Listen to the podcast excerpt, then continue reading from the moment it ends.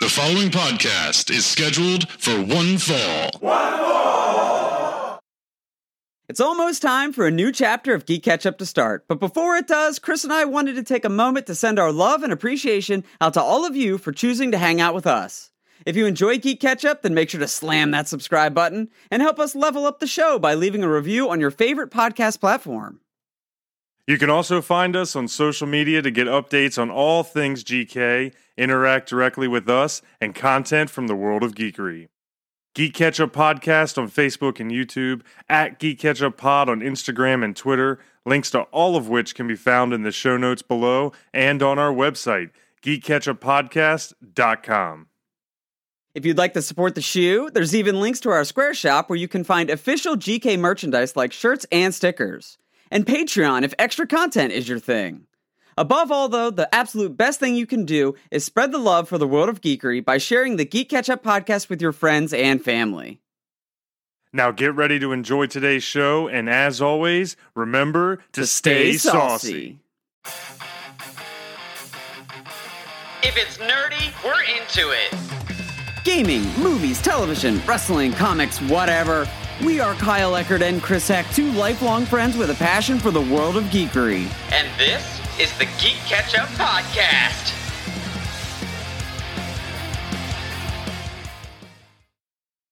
What's good, GeeK KetchUP family? I'm Kyle Eccard. And I'm Chris Heck. And you are listening to Season 3, Chapter 51. Queued up today, we're talking about what has been on our watch list lately. With so many new shows debuting, along with others returning, it's been a superb time for streaming television. From Disney Plus to Amazon, Netflix, and more, we'll hit some of the big ones, but we've also got a few surprises planned for each other as we don't always watch the same shows. So, with that, let's take aim and get into our first show that Chris and I both watched Hawkeye. The Disney Plus exclusive released the first of its six episodes on November 24th, 2021, and it followed Clint Barton, played by Jeremy Renner, as he teamed up with MCU newcomer Kate Bishop, played by Hailee Steinfeld, to deal with the street level threats in New York that has risen after his time as Ronin. So, Chris, it was just a mini series, six episodes, not too much, but also felt like just enough. Yeah, felt like just enough. I, I mostly like this with just a few little nitpicks here and there, you know, as far as just a couple of the slow moments it had. Nothing hateful, but, you know, I think that we've seen some very similar production situations across these different shows that Marvel's been putting out for the last year. You know, Falcon, Winter Soldier, WandaVision, Loki, Hawkeye.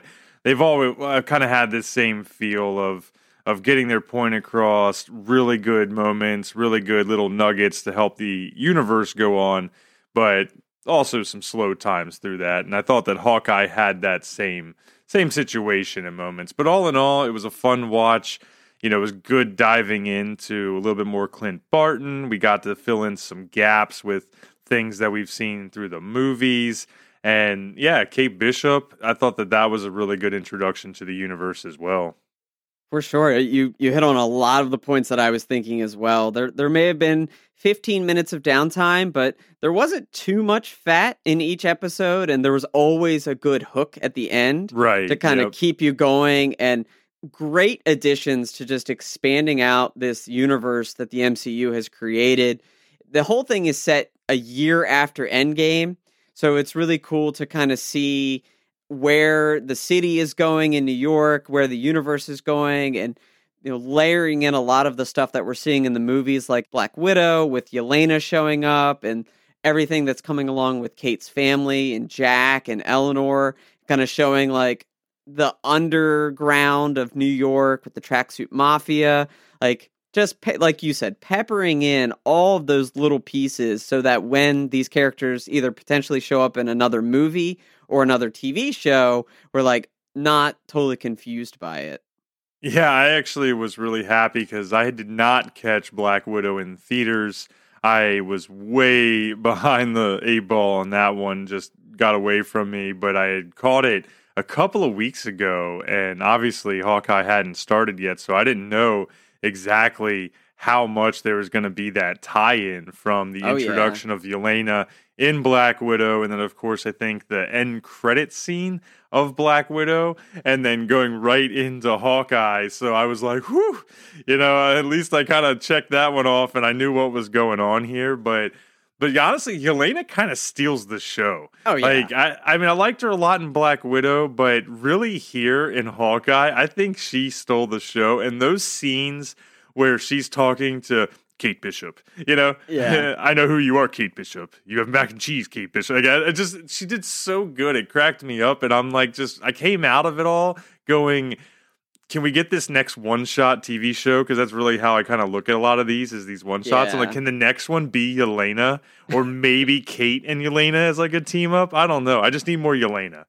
Oh yeah. I saw a funny meme out there where like there's that scene where they're chatting back and forth and Kate is like, "Stop stop doing that. Stop making me like you." And the meme was that scene, but it's every MCU fan right now. Oh yeah, Like every time you see Yelena, every time you see Florence Pugh play that part, you just love her more and more and want more of it and more interactions because the way she interacts with everybody throughout Black Widow and then into Hawkeye, it's so good. It's so good. She's cute. She's funny. She will absolutely murder you if she wants to. You know, she's the total package here. And I really do hope that we get more of her in some fashion, whether it's with some of these other teams that they're kind of building, of all these new characters they're introducing, you know, going back to Falcon and Winter Soldier and stuff like that with, you know, U.S. Marshal, whatever it may be, right? Like if we kind of Yeah, yeah. however they play all this out with evil Elaine and what she's doing there, you know, the Countess or, or whatever her name was, it escapes me at the moment. She'll always be evil Elaine, let's just be honest. But but either way, you know, it was just a good way to introduce it. And and I keep coming back to it with these shows, especially as we've seen more and more, is that I don't know if we need more Hawkeye. Right? Like I don't know if we need a season two. And we talked about that with Loki a little bit. We talked about it with Falcon. Right. Like if they do, great, but but I do just really like how they're putting these one shots together and they're telling impactful stories for the overall universe without really forcing us to commit to like six seasons of following this show. Yeah. So I don't know what your thoughts are there, but I really kind of think that it really kind of summed it up. Like this was the fourth one. They've proven they can do it. Like maybe that's what they continue on versus us having to come back. But what are your thoughts there? With that specifically, I would say I don't know if I need a season two of Hawkeye that focuses on Clint Barton. But if they wanted to continue Kate Bishop's story, I'd be all for it. I would agree, yeah. And I feel that exact same way about Loki and Falcon and Winter Soldier. Like, if you are going to do a season two, it doesn't necessarily have to be about Tom Hiddleston and that version of Loki, especially with the variants introduced. You can still have a Loki show and but have it focus on all of those secondary characters that you introduced that you maybe haven't totally fleshed out. Like we don't know everything we could know about the TVA and where that's headed. So if they took the focal point of season two, I'd be all right with that. And then in respect to Falcon and Winter Soldier, maybe it doesn't necessarily have to be about Sam and Bucky. Although I'm not sure how you would do a season two of that show with that title and not have it be about Sam and Bucky, but really kind of keep going down the US agent and the John Walker and all of the other threats that are taking place in that show. Uh, or you you could just commit and have these people show up in movies. I that would work too. Well, I think we're still going to see them in the movies. I mean, we're. I mean, I think that's clear, right? You know, any any of the movies that are big enough, like what we're seeing in the the Doctor Strange that's upcoming. You know, we're getting Scarlet Witch there and and whatnot. But to me, I just started looking at it. I'm like, I almost want Marvel just to brand them all as like like the TV show itself is just Marvel one shots, and then they just have all these different ones. She Hulk throw in there, Yeah. you know, whatever it may be, go around because because I think they're just proving that just like the comics, not everything has to be a full tilt long term series. We don't need a full trade out of every single one as long as they are giving us these nuggets and doing it you know this quality like almost all these shows were only six seven episodes that's super short Sure. but looking back each one of them had this very impactful moment as far as what they were telling or what they revealed. You know, here you had with Hawkeye, I mean, obviously, I think Kate Bishop's going to be around for a while. You had the development of Yelena a little bit further. Um, I hope we get more you know, trust a bro moving because that, that just cracked me up. Right. But but ultimately, then we saw what we got at the end, which you know I think a lot of people were kind of expecting it, but nobody really would believe it with until they saw it with their own eyes. But that reveal at the end, I mean, that was kind of the major point here. I thought of Hawkeye, even beyond everything else. Yeah, just connecting. uh, I'll, I'll go out and say because I feel like we've already talked a decent amount of spoilers for this particular show in Kingpin, they've officially connected those universes with Kingpin and brought him in. And I I don't want to spoil too much of Spider Man because I know you haven't seen Spider Man. I've not, not yet. Yeah, but I think some of those trends of conti- of of linking the older versions of things is going to continue and like I said, at that point, that that's not a spoiler. I think Spider Man's very obvious from the trailers. There's multiverse stuff happening, and what better way to, to pull from your own history? Uh, the other thing that you know, talking about Kingpin, the other character that I like that they got introduced was Maya Lopez. Oh, for sure. Yeah, I thought she did great. There's a lot to like there. There's a lot to go from there. The only disappointing thing for me in regards to Maya Lopez was the fact that they burned the Ronin suit. Mm. And I really wanted them to go in a comic book esque direction and have her be Ronin. Yeah, I had read somewhere that that was part of her history, but I just, yeah, it, it wouldn't have fit because of how Hawkeye was very like ashamed of the Ronin suit and kind of what he did as Ronin, you know, like it went too far. Right. So uh, it would be tough, I think, on the screen and with kind of that wholesome image that they are still in a lot of the shows, you know, as far as the television and the movies go. You know, they only kind of ever go so far. Right. I, I think that would have been tough to reconcile with how how they built this story, but I, it would have been kind of cool, yeah. Because if you think throw her in the mix of like Kate Bishop, Maya, and Yelena, some sort of like Charlie's Angels assassin crew out there or something. I'd take a season of that. I'm sure that would be fun. oh yeah, yeah, for sure. Well, I thought maybe they would have her redeem the character of Ronin. Like she would Ah. become Ronin and then become a hero, not Sure. become an anti-villain or Gotcha. anything like that. But I understand that where how they built Ronin with the things that Clint Barton did during the blip, like in the public eye of that universe, Ronin is irredeemable. yeah, Like, it's toxic. killed yeah, Way too many people, so it's it makes it so the character can't exactly be that's the true. hero can't be redeemed.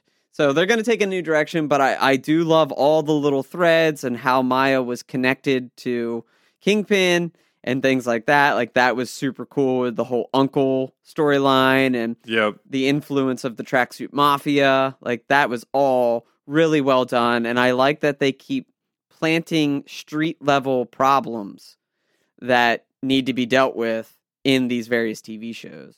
It was very realistic. It had a very believable vibe, even though, you know, of course, some of the action scenes were, were a little over the top. It was super cool to see all the different trick arrows and the Pym arrows and some of the trick shots that they both did.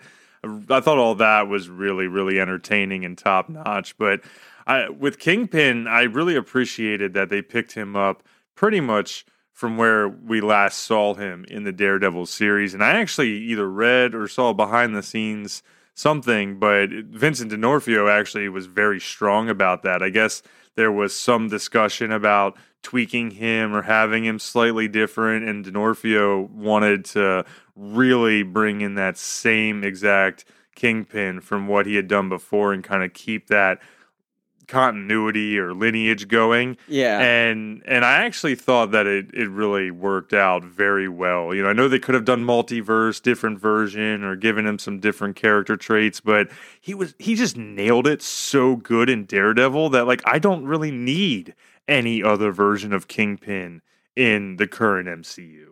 Oh yeah, like his interpretation of Wilson Fisk is so good. And throughout Daredevil and Punisher, Like it's just so spot on. Like you do want to see it come along. Unfortunately, I think it's the end of the road for that character if the end credit scene is is to be taken literally and, and how that shook out.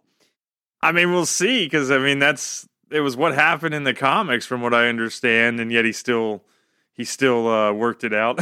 yeah. Well, in the world of comic books, nobody's ever truly dead. right. Yeah, there's there's always options. And if we're going to explore this world of the multiverse that both WandaVision and Loki exposed us to, we know the Doctor Strange movie is coming. That too. literally based on the multiverse. What if is mixed in there. There are ways to bring him back in. And I'd be okay with that if you wanted Yeah. to make some tweaks at that point, right? So we almost like put a a bookend here on on that version of Kingpin that they created in the Netflix series, and then you know maybe he comes. I, I would be okay with that working out that way, but this first shot, I was glad they did what they did. For sure, for sure. I was going to ask you how you felt about what I would call the plot twist in in all of this, and that Kate's mom, Eleanor, ended up kind of being more of a big bad than what you thought was going to happen in Jack Duquesne, her fiance. Like when they first introduced it, you kind of got the vibes. All right, this guy, he's got Right. a he's got a silly mustache, he's got an accent. He he's got that villain vibe He's good with a sword. he's good with a sword, but it ended up being, you know, Kate's mom that ended up being a little more villainous than Jack. I thought that was a good twist. I don't know if I necessarily saw it coming, but I like it. Yeah. I think that it actually gives some really interesting character situations for the future. As if we see Kate, you know, moving forward in different either shows or the movies.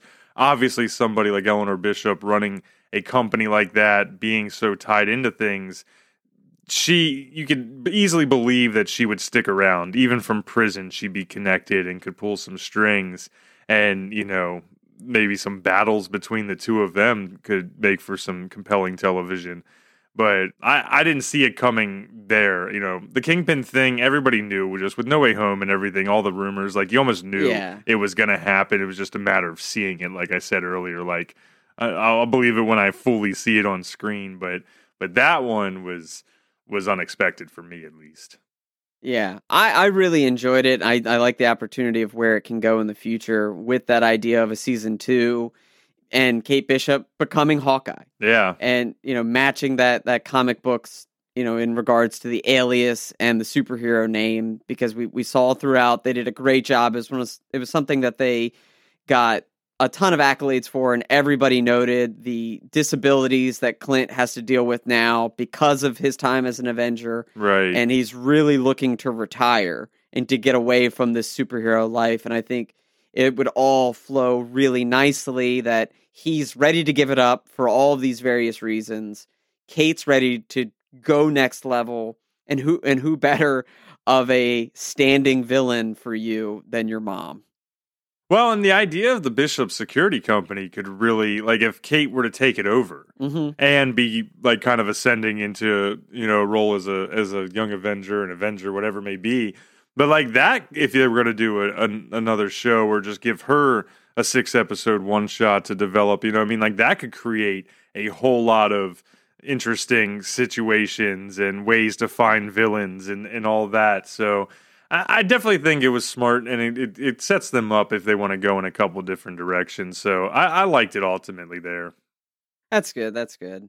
Well, I mean, uh, and I, I think as we as we maybe wrap up the discussion on Hawkeye here, I'll say where does it land in the total spectrum of these new batch of MCU TV shows?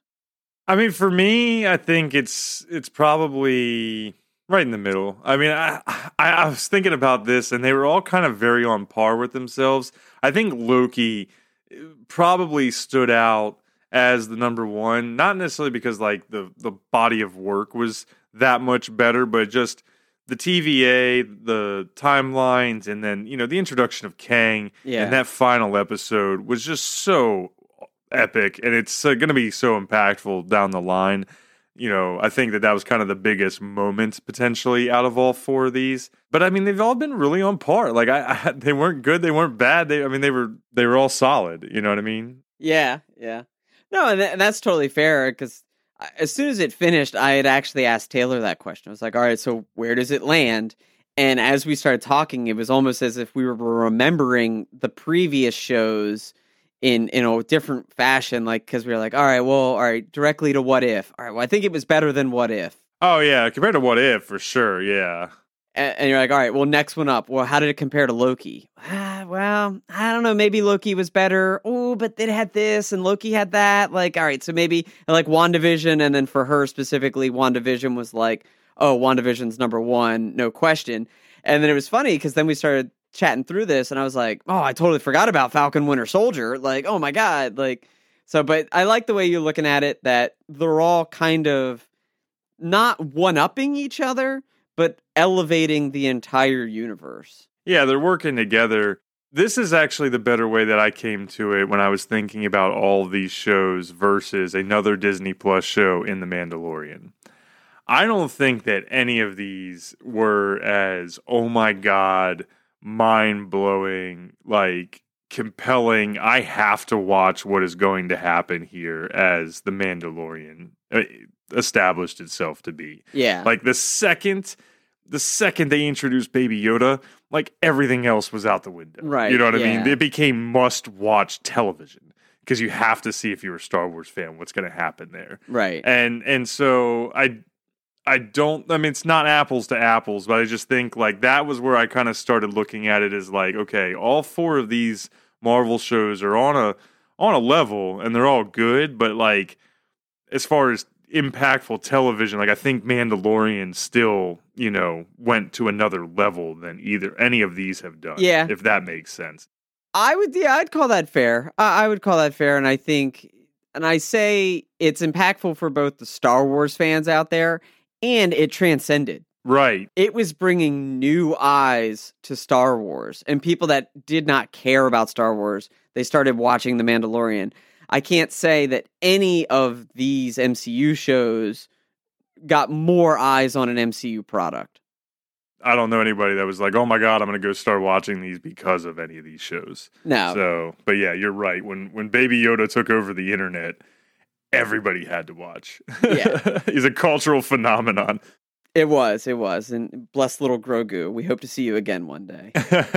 But the la- the last piece I'll say here is kudos to the credits on all of these shows because every single MCU TV show has a way of just having incredible opening and ending credits. oh, like all the art and everything they do there. Yeah. yeah, this the way it's styled, and I know that Hawkeye caught a lot of flack because people were like, "You're not giving Matt Fraction and David Aja like the right credit that they're due. Like they're just a small little name." Because let's be honest, the artwork in the credits was just straight ripped from My Life as a Weapon, that that graphic novel out there Ooh. but I mean, it, they're just super cool nonetheless, like across the board. Because I remember Falcon and Winter Soldier had a really awesome one. Yeah. Loki had a Loki's was really good. Obviously, all of WandaVision and everything that they did to pay homage to the old TV shows. So they're really fun nuggets that they're throwing in there, and something that would traditionally be maybe throwaway in the credits. For sure. Yeah, that's a good call out. All right. Well, of course, Hawkeye, there's a lot to talk about there. But next up, we're going to take a look at kind of a dealer's choice of sorts from Kyle and some of the other shows that he has been checking out over the last couple of weeks. So, Kyle, I'll throw it over to you. What are you bringing to the table today? So there's a, a couple options. I think we both are going to have a couple options. I narrowed it down to just one, and I thought I would I would focus on this. And I got hooked on the Wheel of Time on Amazon. Okay. Yeah, it was a big release, a lot of hype around it. Big release, and it's a it's a fantasy based story. It's based on a book series by the same name. The book series is written by Robert Jordan, and in fact, there are 14 books in total. Uh, maybe 15 if you consider the prequel. And this season focused on what I believe is book one. So it's roughly book one, but it's a fantasy based story. Uh, it follows uh, this character named Moiraine. She's a member of the Aes Sedai. So basically, she's a channeler or a magic user, and she can channel the one power, which is kind of like if you consider it the Force. It's it's kind of like that. and she is on a mission to find the dragon reborn. So a lot of the themes of this show is that, you know, time is a wheel and a lot of reincarnation and things like that and there's the dragon reborn which is going to be a very powerful channeler Hmm. that is destined to either make or break the world. So it's either going to save the world from all the evil or they're going to destroy everything again. And it's it's kind of how it plays out. It's very fantasy, very yeah, fantasy. it gives me it gives me like Skyrim vibes. You know, Yeah. I don't know Oh, what yeah. came first, the Wheel of Time or Skyrim. Probably the Wheel of Time. Probably will have done. I'll tell you, I watched the first episode just Okay. yesterday. I just threw it on. I, I had this sneaking suspicion you might talk about it, and I hadn't watched it, and I wanted to. Yeah. So I caught the pilot and and kind of got into it and got some vibes. And I just remember kept thinking, I was like, this could have been the beginning of like Skyrim, you know, looking for this dragonborn child. And I'm not hating on it, but that was just my first thoughts. That's about all I know at this point because that's all I've watched. But oh yeah. it was kind of cool with the themes that they were presenting. And and that's how I felt early on in the show. I'd say episodes one through three, I wasn't blown away. I was like, okay, this is an intriguing premise, but it's a lot of just plain Jane fantasy. Sure, yeah, You know, and if anybody's read a lot of fantasy or exposes themselves to a lot of fantasy in the way of video games or books or comics or whatever, like it, it didn't stick out as anything special. And then I'll say around the fourth episode, it just picked up. Like it just really started to lay these plot points, and the characters, the actors really seemed to get invested in their roles. And probably, you know, as filming went on, they got more comfortable in their shoes and things like that. And I'll say episodes four through eight were amazing and like really started to build a very cool world with a lot of different dynamics, especially amongst the various clans of magic users and Okay, yeah. warriors and things like that. Because obviously there's the Aes Sedai, which is your female channelers, your magic users, but amongst them, there are various subgroups that all have different purposes. So there's there's the blues, the reds, the greens, and they all do something very different in how they impact the world. And then there's like the white clan, which is like a group of men that look like they're kind of out to rid the world of magic users. Uh, and then there's this whole other dynamic about men not being able to use magic without being driven insane. I did pick up on some of that, and I was kind of digging some of those themes. You know, with with the women definitely being a little bit more in charge. You know, there at like the Two Rivers town, it looked like, Yeah. and and then you know, I think they kind of established fairly quickly that women are the primary magic users and and all of that. So I, I I like that kind of stuff. You know, I think it just turns things on its head. Game of Thrones had a whole lot of strong women in there. Maybe not quite to this extent, but if you look throughout of it, there's you know a lot of the women were the stronger sides of things, and and I just think it's a cool dynamic to see. So I, there was a lot that I liked. I mean, but I'm with you. It was very kind of plain Jane. I got the sense that they were really serving the people that have been reading the books with the pilot. You know, maybe touching on like how the books go down versus trying to capture me as a non-reader with some big you know magic scene or big battle scene or like you think about Game of Thrones too like it, he opened the books this way but you think about that pilot episode of Game of Thrones when the White Walkers kill those first couple Night's Watchmen and all that Right. and put them into the like that's like the kind of thing that you're like well damn I have to see what happens right like and there was oh, none oh, of yeah. that really in the pilot here so I got that sense of like they're not coming after me as a non Wheel of Time person. They're they're really here to maybe service the people that have been loyal to the books. You know, maybe I'm wrong, but that was just the feel I got. and I think that that's fair. I've read some things, but like I think it's fair in a general sense. But I also know that they didn't exactly stick to the books Oh, because okay. the books actually focus a lot on some of the individual characters and the specifically the five teenagers that they introduced right there in that first episode. that they think might be the the new dragon person. Yeah, and like so it's like Rand and Mat and Perrin and Egwene, like a lot of those characters get the focus. Now versus the books, they already know who the Dragon Reborn is. Oh, okay. and so I won't spoil anything if you plan on finishing the season. By the end of season one, you find out who the dragon, which one of them is the Dragon Reborn. Uh, but in the book series, they already know. Like up, you already know which person is the Dragon Reborn. And I'll say this, like because I think it goes along the lines of what you were saying. I had a conversation with a buddy who read the books and was also getting into the show as as I was talking about it. Amazon did something weird where they produced two fantasy shows at the exact same time. One in the Wheel of Time, and then they're also making that Lord of the Rings show Oh, that's right. Yeah, that hasn't come out yet. that hasn't come out yet. And we were like, man, what a risk on taking two fantasy like fantasy based books and turning them into a show and maybe stretching yourself too thin on that particular genre. And then we were afraid that obviously one of those two book series is going to get more attention and maybe more money.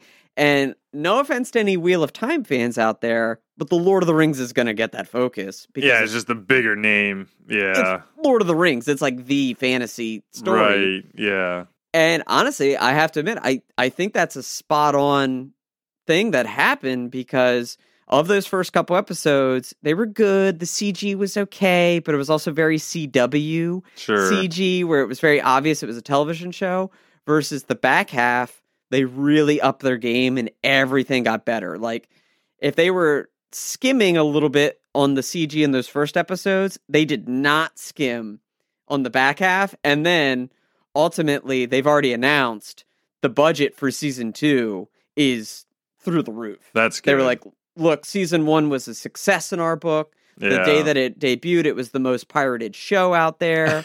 like, and they greenlit season two back in May, but they've already they've already committed millions of more dollars to the budget of this show, which I I think is seeing what they did already in the back half of season one makes me really excited to see what they're going to do with season two.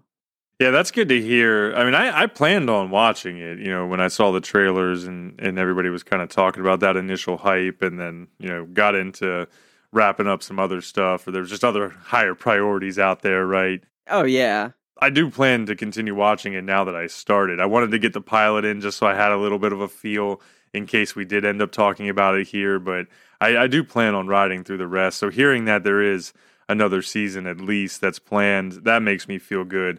You know, Amazon's got a pretty decent track record. Not every show's been perfect, but you know, they've done a number of good ones, Man in the High Castle and you know, The Boys and all this stuff. So I mean, they're very capable of doing high production stuff but we'll have to see ultimately once Lord of the Rings comes out. I think that's a really interesting thing to bring up because it could all look good right now, but then as soon as that show drops, vice versa, you know, one of them might end up getting the axe if if the numbers kind of shift in the scales. You know? Oh yeah, yeah. Well, and then I, I've no doubt we'll talk about it in the back half here. But there's a lot of fantasy shows right now. There's it's true. like Game of Thrones got so popular, and it just seemed like every TV movie exec was like fantasy. That's what the that's what the people want. They want fantasy.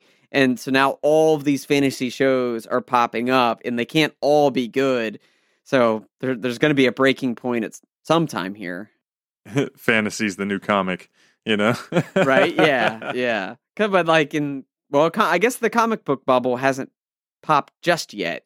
Yeah. but There's a different appeal though, and like a broader audience. So I mean, comics superheroes are always golden, you know. yeah, But oh yeah, some of the obscure fantasies, because you're right. I mean, Netflix alone last year had at least three or four other ones that I watched, and like they're I can't even tell you all their names right now because they weren't that impactful in my life. yeah. But I did watch them because they were putting them out and they were decent. But yeah, it's like how many of these can we really can we really deal with? Because at the end of the day, it's fantasy. They're going to be It's pretty fantasy, yeah. similar. Yeah. When I to to talk about the exact Netflix situation, I watched episode one of The Wheel of Time. Then I went and watched episode one of Shadow and Bone, Shadow and Bone, that was one of them. Yeah. and that's when I went back to Wheel of Time. I was like, okay, this is the fantasy show that I'm going to watch. yeah. like, yeah. and I literally did that. I was like, I'm looking for a new show.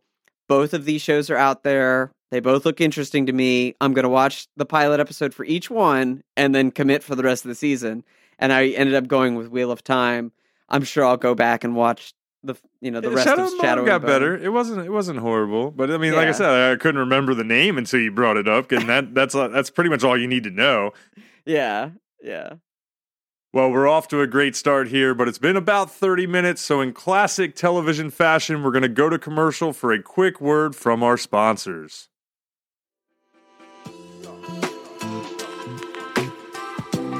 Do you have opinions about the show covered in today's chapter? Or maybe you just want to interact with Chris and Kyle about all things geek?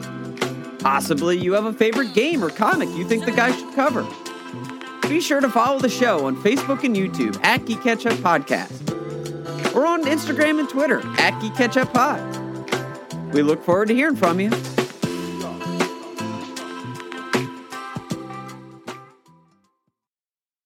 Welcome back, and thanks to our wonderful sponsors, this next block of programming is going to be ad free. Woohoo! And if you would like to sponsor us, don't forget that there's a Patreon and merch store. Absolutely. Well, after a full two year wait, The Witcher finally released in December as one of, if not the most anticipated TV shows of the year. Of course, season one happened back in 2019, had a lot of critical acclaim, a lot of hype. Then they hit COVID and, and just the entire story that we all know with delays and everything that happened. So it took a an extra year for us to get season two, but you know, it dropped just recently and it really picked right up from where season one ended, which was quite nice. We see Henry Cavill back as the silver haired Witcher Geralt, but now he's got this whole new twist where him and Ciri, you know, that teenage princess who had lost everything in season one, they are now back together, or I should say, together for the first time as that team. So it really changes the entire dynamics of the season. So, Kyle, it's been mostly received with positive acclaim, but how did season two of The Witcher work for you? It was really good. You know, we literally were just talking about being fantasy overloaded, but season two of The Witcher delivered on everything I wanted. I don't know at the end of the day if I'm going to enjoy it more than season one because I really, really enjoyed the time jumping aspect of season one, and that wasn't quite there in season two. It was more of a linear story.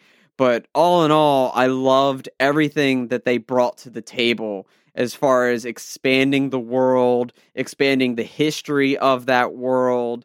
I felt like there was a lot of upgrading in the way of monsters and war- and the cities and the various factions and things like that. So, all in all, like it was, it hit everything I think I wanted out of a season two.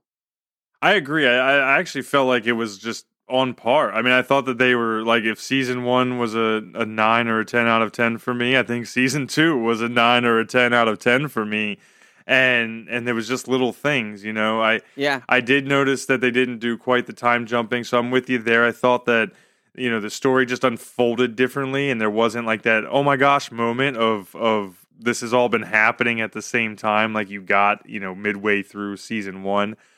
But I also appreciated that they didn't jump ahead or anything along those lines with the story because seeing everything develop between Geralt and Ciri was so important. I mean, it was actually the kind of the core focus of this season, and we didn't really miss out on any of that. Right. You know, if there were time jumps, like thinking about when we see the Bard come back in, you know, where maybe it feels like he's kind of some time has passed and he's established, it just fit in. It didn't seem like we were all over the place. It, you know, it just made sense and we didn't miss anything.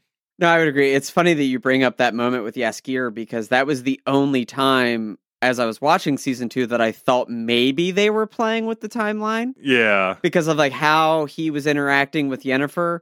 And I was like, ooh, okay, so maybe the stuff that's happening right now with Yennefer is a little delayed compared to what we're seeing happen with Geralt and Ciri. Like, oh, I don't know, but ended up not factoring and just being more linear. But I, I totally agree. Like, it just kept pace. And I like that. I like this idea that when I go back and rewatch it, season one is going to flow right into season two. I'm going to be able to hit play next episode and it, there's not going to be this like kind of weird clunkiness that can happen sometimes with TV.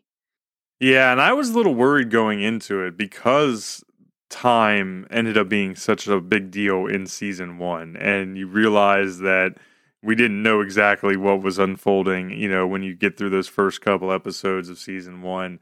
And, you know, while it didn't necessarily felt like you missed anything, like I was worried that they were going to just jump and like Ciri was going to be more of a of a final form or a little bit further down the line and and we were going to miss some of that, but you know, coming back to the original kind of announcements or interviews that were given about the creator really wanting to do seven seasons and having that time, you know, I think then this was really us being able to see that that's that's really going to be the case and that they are going to, you know, take us through this story more step by step versus trying to rush through things and and I think that it really pays off for them. Oh, yeah. You know, even though it's only 10 episodes, I mean, they are packed of whether it's the story, the character development, like you said, the monsters are bigger, the action was bigger.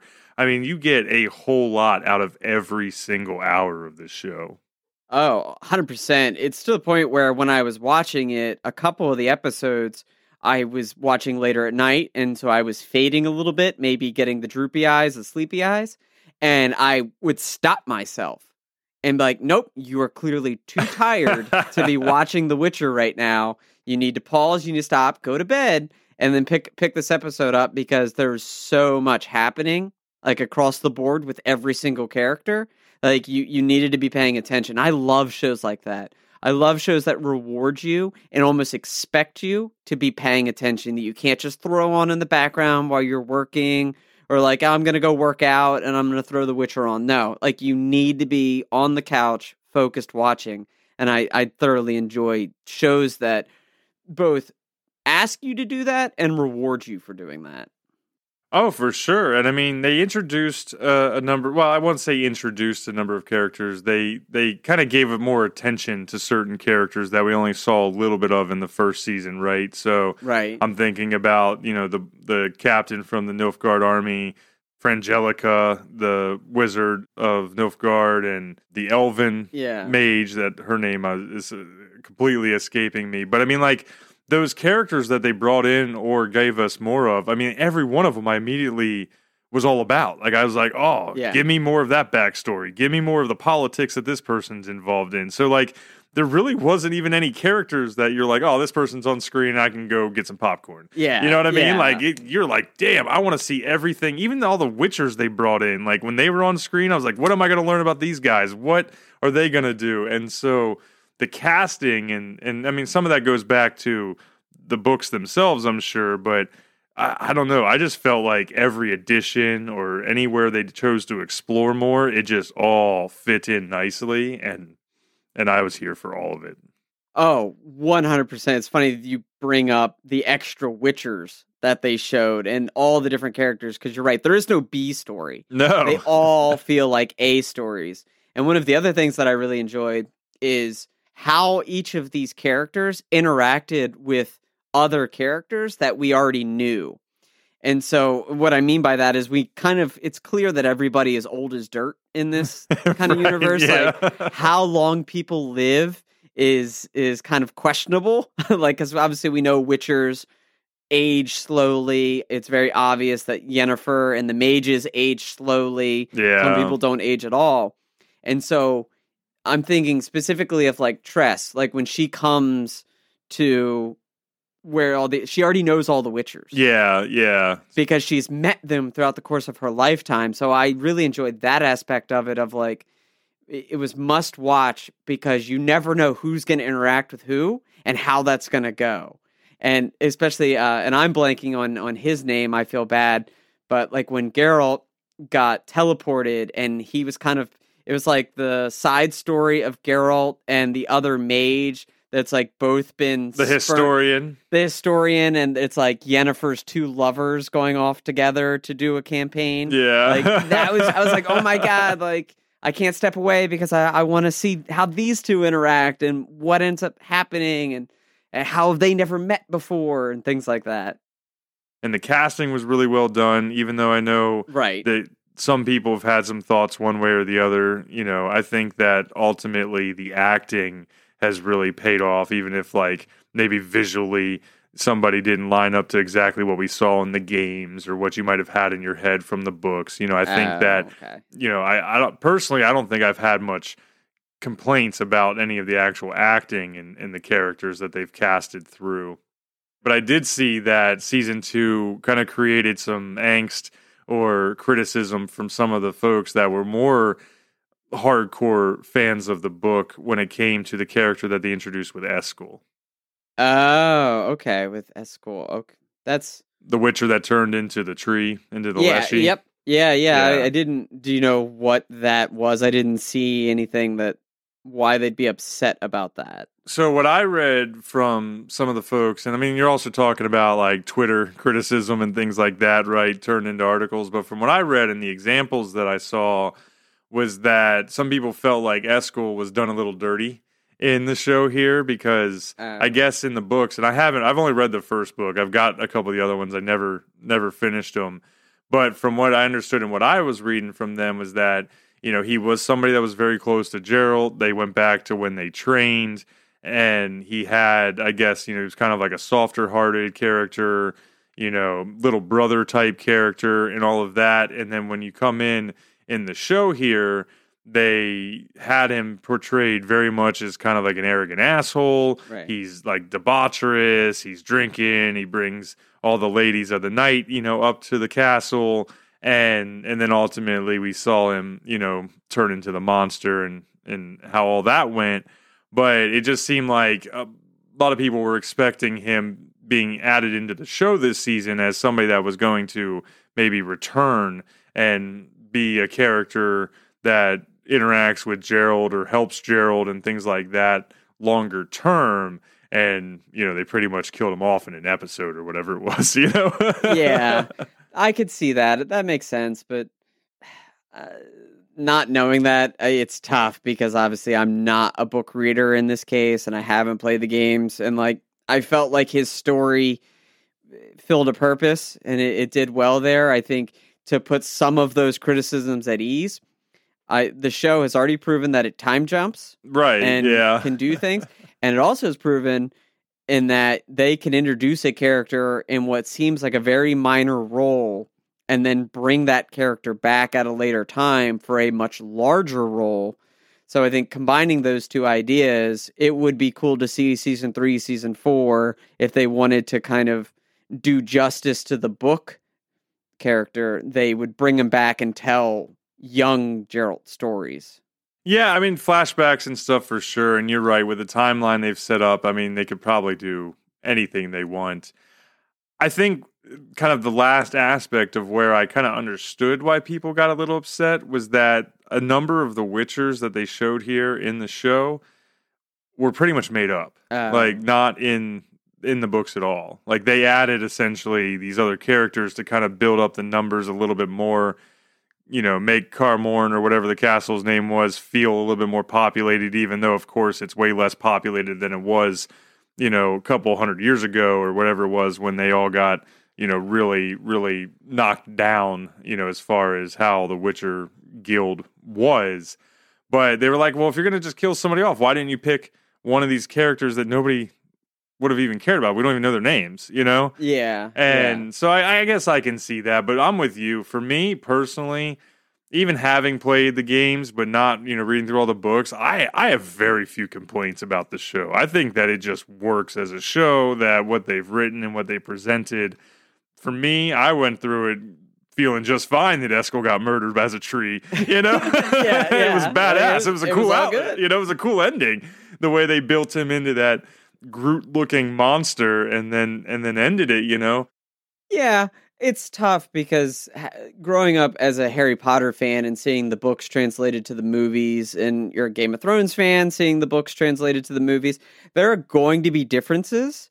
And I think reading comic books also helps with this kind of idea that you have to look at it as the same content, just it's just a different spin. Exactly. And so your books are still there. You can always go back to them. You can always be faithful to them and just enjoy the show for what it is and what it's presenting to you.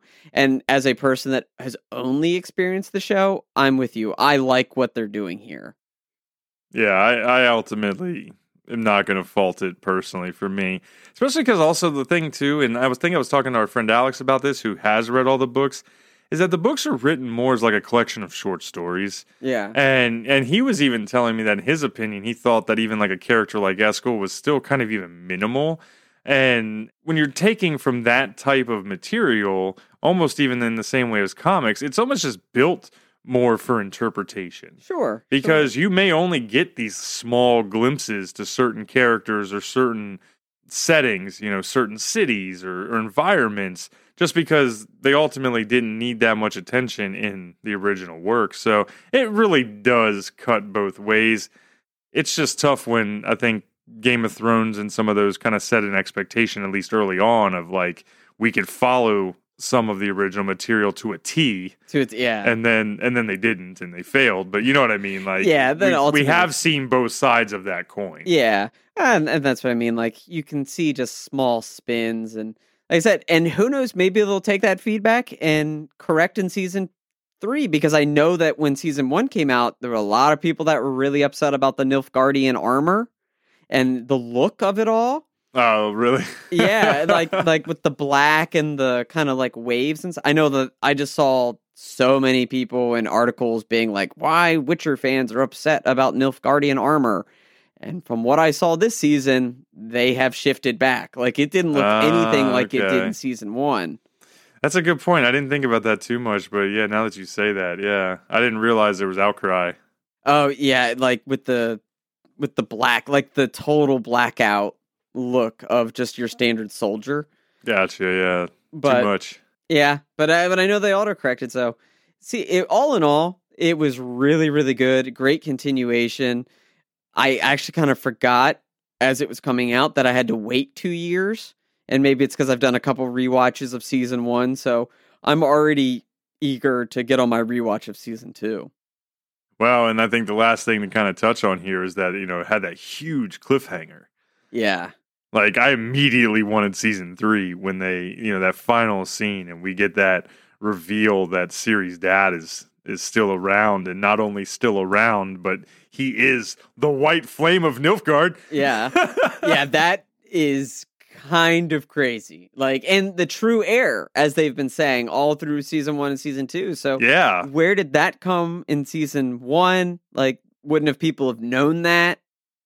There's a huge twist. I mean, that right there was was massive. And then thinking about all the holes exactly of his story that they're going to have to fill in, you know, from what we saw in season one through, you know, assuming he was dead, and then now, Yeah, you know, he's going to be one of probably the most important characters that we see for at least another season or two. I don't know, maybe the rest of the show yeah, we'll have to see. But that was just a jaw dropping moment for me, and I was like, "God, give me another episode," you know? yeah. Like right now, I can't wait. I can't wait. So hopefully, it comes soon enough. I didn't. I haven't seen any announcements on when pre-production and filming for season three starts. I think season three is happening. I, I think it got announced, but I haven't seen any production type stuff.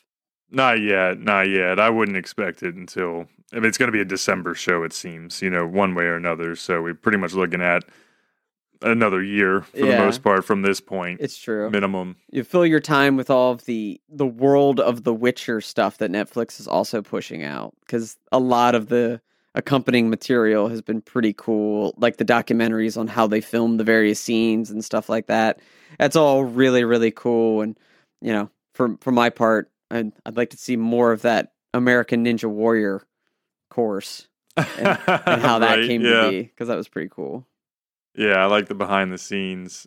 I want to see the actual actors having to run through that as like an outtake reel. There you go. There you go. So, well, that is The Witcher. I think we were both super excited about season two. Can't wait for season three. But I got to bring my dealer's choice show to the table. So we're going to pass it over to Chris here for his dealer's choice. What did you bring?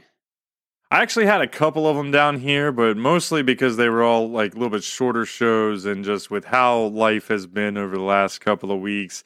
I have just been avoiding most anything heavy. Yeah. I know I watched The Witcher and some of that, but it kind of falls into a slightly different category of heavy. Um, so most of what I've been doing outside of that has all just been, you know, like stupid comedies, Yeah. 30 minute comedies. So of course there's been the South Park specials that came back. If you haven't seen them, fantastic. Those guys are still churning on all cylinders. Um, but then recently we had season four of Tacoma FD, which is just a stupid show. It's two of the guys from Broken Lizard, which did Super Troopers. Right. If you remember back, silly 30 minute comedy about them being firefighters in Tacoma, Washington. Like it makes makes no sense, but Yeah. it's pretty funny. You know, it's kind of it's kind of on par with like a Brooklyn Nine Nine. You know, most episodes has got a couple good laughs. Maybe not quite as good of a cast, but but all in all, the supporting cast is pretty solid. So you know, for a thirty minute or less, essentially, you know, network comedy, it's it's right up there. Yeah. But really, the the main one that I'm gonna I'm gonna call out here, it, just because I don't think it gets quite enough love, is Letterkenny. And I think I've mentioned it here and there a little bits over the course of our show, but it came out with season 10 just released and it was a shorter season because of covid but but it was season 10 and honestly jared keeso who stars in it and is the writer of it he's a freaking mastermind in my opinion like it's his brainchild Yeah. and and there's not much that goes on in letterkenny right? Like let's be totally honest. It is 30 minutes of, you know, they they do chores, they drink, they play hockey, and they fight. You know, there's not a whole lot that goes on in the show, but it is just incredibly smart, witty banter the entire time. And you may not be able to understand all of it because it's Canadian as fuck, you know, and they really lean into the Canadian lingo and accents and stuff. Yeah. But but when you actually stop and listen to what they are saying and how they wrote it and the different just styles of English or and you know composition it, to me I just I just fall in love with that because it's just so well done and I have a lot of respect for the wittiness and whatnot even though there ain't nothing else to see here you know yeah, there's nothing there. I have never watched Letterkenny, like really sat down and watched. I think I've seen a couple episodes of season one and just wasn't quite my taste. However, what I do see a lot of it is YouTube clips. oh yeah Short, either 30 to 90 second clips of the show. And I think that's the part where you're highlighting here, where it's just quick, witty commentary. And those are the things I see. And they usually do make me chuckle a good bit. Yeah, and they'll do them in these different styles of like alliteration or allegory. I mean, like go down like all these different compositions that you can use to to to build the English language, and you can tell like as they go through them that they are like focusing on these different ways you can approach things, but they will just work in just crazy commentary. And yeah like that's the bulk of the show is these individual moments of maybe three to five minutes depending on what they're talking about where they'll just be sitting around drinking and and and be talking to each other. And then they'll be loosely connected to kind of the next scene right? And there are some Right. some you know episode to episode season to season storylines but to me it's really just more about the banter. Kind of like how south park was back in the day where you know episode to episode didn't really matter so much but if you went and you looked at individual scenes individual things that they were creating commentary on that was really where it shined and and I know that uh, like my wife, you know, we go back and forth because she finds it funny, but there'll be times where she'll just be like, like a, they'll, they'll finish this whole clip, like right one of the episodes in season ten, there was this whole thing they did about what you could do with a single dollar bill, but of course they use their own specific lingo for I guess whatever you know is commonly referred to as a single dollar bill in Canada, and it's escaping me at the moment. But like they were using all of that as everything they they were they were talking about. Right. And I, uh, for me, I picked up on the fact that they were just talking about what would happen, you know, if you find a single dollar bill or you leave somebody a tip of a dollar, right? You know, like I was picked up on that. Yeah. But we watched this whole thing, and I'm laughing, and then and then it ends, and SB's like, I have no clue what they were just talking about, you know? Yeah. because some of it definitely they lean into, like I said, the Canadian lingo and just the the accents and everything like that. Yeah. But I don't know. I it, it's up my alley, and I can't get enough. They've got a season eleven. I think that they already are in the works on. Yeah. Bring it out. Give me more. And and then when it's done, I'm definitely going to follow Jared Keeso as far as you know what he's going to do next because he seems to be, you know, a, a, a pretty good mind in the world of television. Oh yeah. Do you know where he came from? Like, because as the star of the show, I've never seen him in anything else. I have But not. you imagine, is this his first like IMDb credit, which would be pretty remarkable considering the cult following that the show has? would have to go look it up. Cannot confirm. Um, I've never really looked into him honestly, but I've never seen him on anything else. I just know that he is credited as you know essentially like the writer. The I mean, it's his show. Like to me, he came up with it. Yeah. Oh yeah. I mean, he's his credits. Yeah, writing, creating, developing, Yeah, like directing the the whole nine yards. Uh, I, like and I just pulled him up real quick, and I think nothing is standing out. A lot of just film festival type work, both on movies and television. He had a small role as Nate in Smallville. Uh, uh, you know, he a couple side characters on Psych in the Godzilla movie. But yeah, that's yeah, but nothing. kind of wild. Yeah, that he has just created, developed something that worked, and now it's on Hulu, and it's one of like Hulu's exclusives that they really promote. Yeah, yeah, they pump it. I, I'd like to know how popular he is in Canada. You know, because Yeah. I mean, obviously, there's just the cultural differences. Like, is Letterkenny terrible in Canada, and only us Americans love it because we don't know what they're saying, or or is it like one of the biggest shows there are in Canada? Either way, though, I think the cast is strong. I think it's really, I think it's funny. Um, not everybody's cup of tea, but I was just really happy to see because the they they don't do a whole lot of press on it. And like I didn't even know season 10 was ready to come out and then it was just there. Yeah, And but it was like perfect timing for our lives and just where things are right now. So like we definitely sat down and crushed. It was only like 6 or 8 episodes in the new season, but we sat down and crushed it all. So I recommend it to everybody. Uh, sometimes that's what you need. You need something just light and you know palate cleanser. Nothing serious, nothing dark. You can you can throw on. You can have a laugh and move about your day. It's not gonna keep you up at night. Exactly. Yeah. Well, kind of going the other way, but just to wrap up here, you know, something maybe not super dark, but definitely more serious than uh, Letterkenny. We've got two episodes out so far at the time of recording this, and that is the book of Boba Fett. So, Kyle, we're going to keep this kind of short, but from those two first episodes, what are you feeling on that? Uh, really, really enjoying it. I, I think it is doing a handful of things so well, and that I it's one of those things that hit me the other night when I was watching season two that I realized that we've never gotten before in the Star Wars universe because I was a little afraid that it was just going to be this kind of you know poor man's version of the Mandalorian Sure. despite being Boba Fett and all of the following that the character has, I was like, ah, you know, is it is it really just going to be Mandalorian, not even 2.0, just like a bad copy? But it's but it's not, and I think it. And what got me is the focus of Tatooine, yeah. because as much time as we have spent on Tatooine, we still don't know that much about that planet That's true. outside of the Skywalker farm and Mos Eisley, like to the point where I know in season two of The Mandalorian, we never even gone to the other Mos sites on the planet, and then also the people that live there. And and I love the fact that we're getting this like zeroed in view of what Tatooine is like and getting stories about the mayor of the various towns and all of the various hap- happenings on the planet, the factions, the tribes, and then specifically, and I'm gonna, I think I'm gonna pass this one over to you because I think you're just as excited, if not more so, about this one as I am. The Sand Raiders Oh my god. Yeah. and the culture that we're getting out of the the Sand People, like, oh my god, like how amazing is that? Taking these these group of people that we've literally known about for almost 50 years and completely putting a whole new spin on who they are, how they live, and everything about them.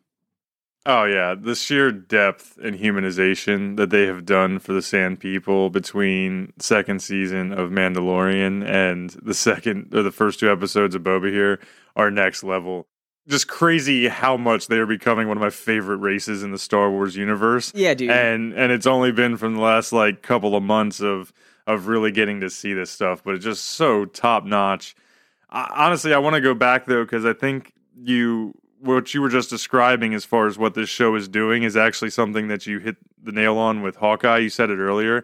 It's giving us the street level Yeah. view, you know, the street level politics and issues of this world, just like you you were saying you liked out of the MCU shows. So I think just to bridge that gap, I think that was kind of the word you might have been looking for, uh, and you had said it earlier, but dude the sand people man like every aspect of it. I, I, I could talk about this for a while but just i mean seeing them in different outfits and the and the tribal chief Right. and his like re- regalness and wearing different uh, jewelry and his headgear was different. I mean just everything about it how they made the weapons how they lived how they looked for water.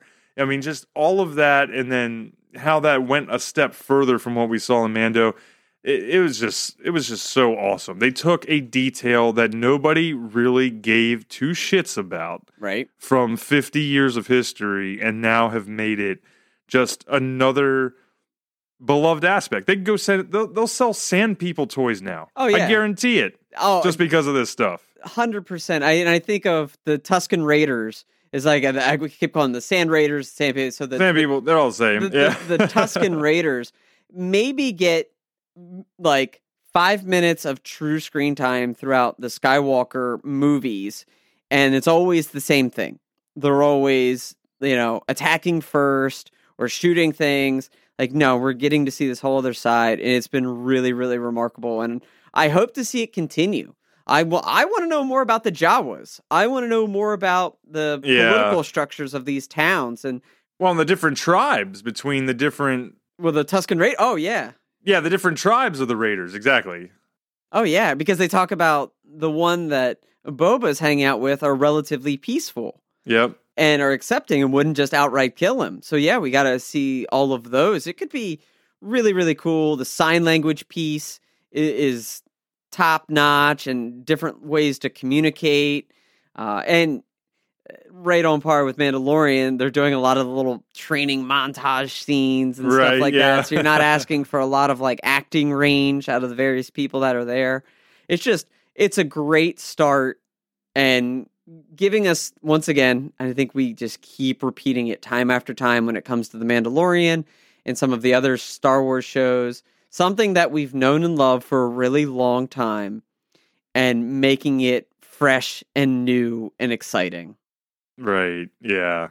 And, and another way to really kind of highlight that, you know, is also just something as simple as the Wookiee in, in episode two. Ooh, yeah. Yeah. That Wookiee warrior, like with the black fur, and just seemed to have a whole different presence from Chewbacca and even some of what we saw in the prequels. yeah. Like that immediately was away. And the Hutts. I mean, honestly, like every aspect is like stuff you're familiar with, but it's just different. It's more, it's deeper, you know, the whole nine yards. And so it just, it really picked up a lot of ways from where the Mandalorian was. And yeah, same level of quality. And they're doing, they're achieving a lot of the same, the same types of things. For sure. Yeah, just pumped to see where it can go, what it can do. And I think we would be remiss if we didn't point out the Parks and Rec, Patton Oswalt opening to it all. Kudos. Obviously, Masterful. that is Dave Filoni and Jon Favreau. You know, seeing Patton Oswalt as a nerd legend, he is a geek icon, and taking that scene from Parks and Rec, it wasn't he called it. Obviously, they copied it, Yeah. but man, oh too man, similar. it Yeah. was eh, so good, so good, and still just being a badass scene. Yeah, it was perfect. I mean, anybody with a brain knew that that Boba got out of that pit. You know what I mean? Yeah. So- But seeing how he got out was super cool, and the poison on the inside Yeah. of of the animal, like everything, everything, just so so good. So really pumped to see how it plays out, the various structure, the new characters that they introduce, and you know if they plan on giving us a season two. Only two episodes in, we we have to see exactly where it goes. But just the idea of Boba battling it out with the Hutt Empire in one way or another is intriguing to the point that like you would expect that that would have some impact on the bigger, larger Star Wars universe. So I, I just want to see how they're going to reconcile all of that and kind of what they're setting up. But yeah, super exciting start. Yeah, and we'll we'll see what happens. But with so much quality television out there, we couldn't possibly cover all of the shows. So hit us up on social to let us know what you've been watching lately and if you agree with our thoughts on Hawkeye, Witcher, Wheel of Time, and Letterkenny. Thanks for listening. If you enjoyed this discussion, go ahead and smash the subscribe button so you never miss a chapter of GeeK KetchUP, and leave us a review on your favorite podcast platform. Also, be sure to follow GK on social media. You can find links to all of our accounts on the show notes below and on our website, geekketchuppodcast.com. There's even links to our merch store and Patreon if you'd like to support the show. But as always, remember to stay saucy, you nerds.